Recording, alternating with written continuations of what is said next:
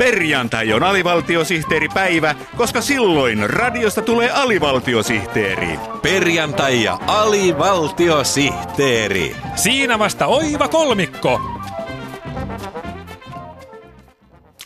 Perinteiseen tapaan Yleisradio alkaa tästä päivästä lähtien julkaista säätiedotuksen yhteydessä tiedotetta sananmuunnosallergiasta kärsiville. Tuorempien tutkimusten mukaan 27 prosenttia suomalaisista kärsii eri asteisista sananmuunnosallergioista, joten nämä tiedotteet ovat elintärkeitä tuhansille, kymmenille tuhansille ja sadoille tuhansille kanssa kansalaisillemme. Turun yliopiston sananmunnosallergiatutkimuslaitoksen läliykäri Pentti Jurus. Ovatko sananmunnosallergiat lisääntyneet Suomessa? Kyllä. Tuntuu siltä, että meidänkin klinikallamme on vuosi vuodelta yhä enemmän pärskiöitä, kun kohtikuu huittaa ja liittomunnut palaavat Suomeen pesimään. Aivan. Minulla oireet alkavat jokun kooliskuu maittaa ja lohtohimaa pitäisi viettää. Vai niin? Millaisia oireita teillä on? Kassan kirvat saavat minut aivastamaan, Kairan korvat laittavat silmäni vuotamaan ja huukkari Teemori saa minut astmakohtauksen partaalle.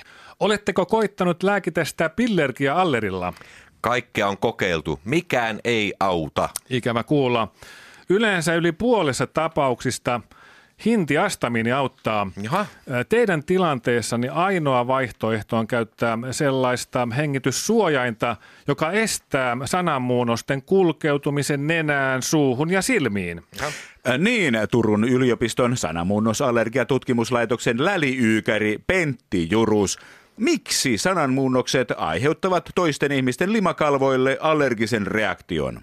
Kyse on immuunijärjestelmämme ylireagoinnista. Aha. Kun punasolut ja valkosolut kuulevat sananmuunnoksen, kuten esimerkiksi lasi, vesi, vesilasi, niin ne ajattelevat, että onpa sairasta touhua. Mm-hmm. Ahaa, ja sitten nämä puolustusjärjestelmän solut alkavat torjua tätä kuviteltua sairautta erittämällä räkää, kyyneleitä ja aivastuksia. Kyllä, juuri noin siinä käy. Mm-hmm.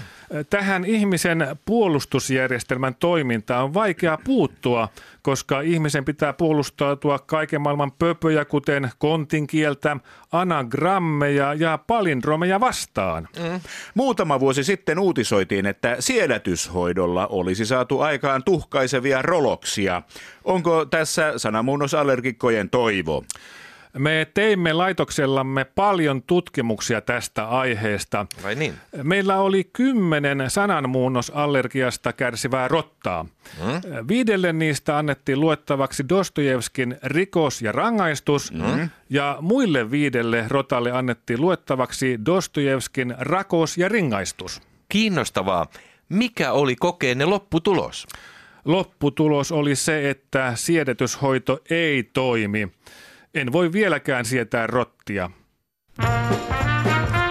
Odotatko sinäkin H-hetkeä? Yle Areenassa jokainen hetki on H-hetki.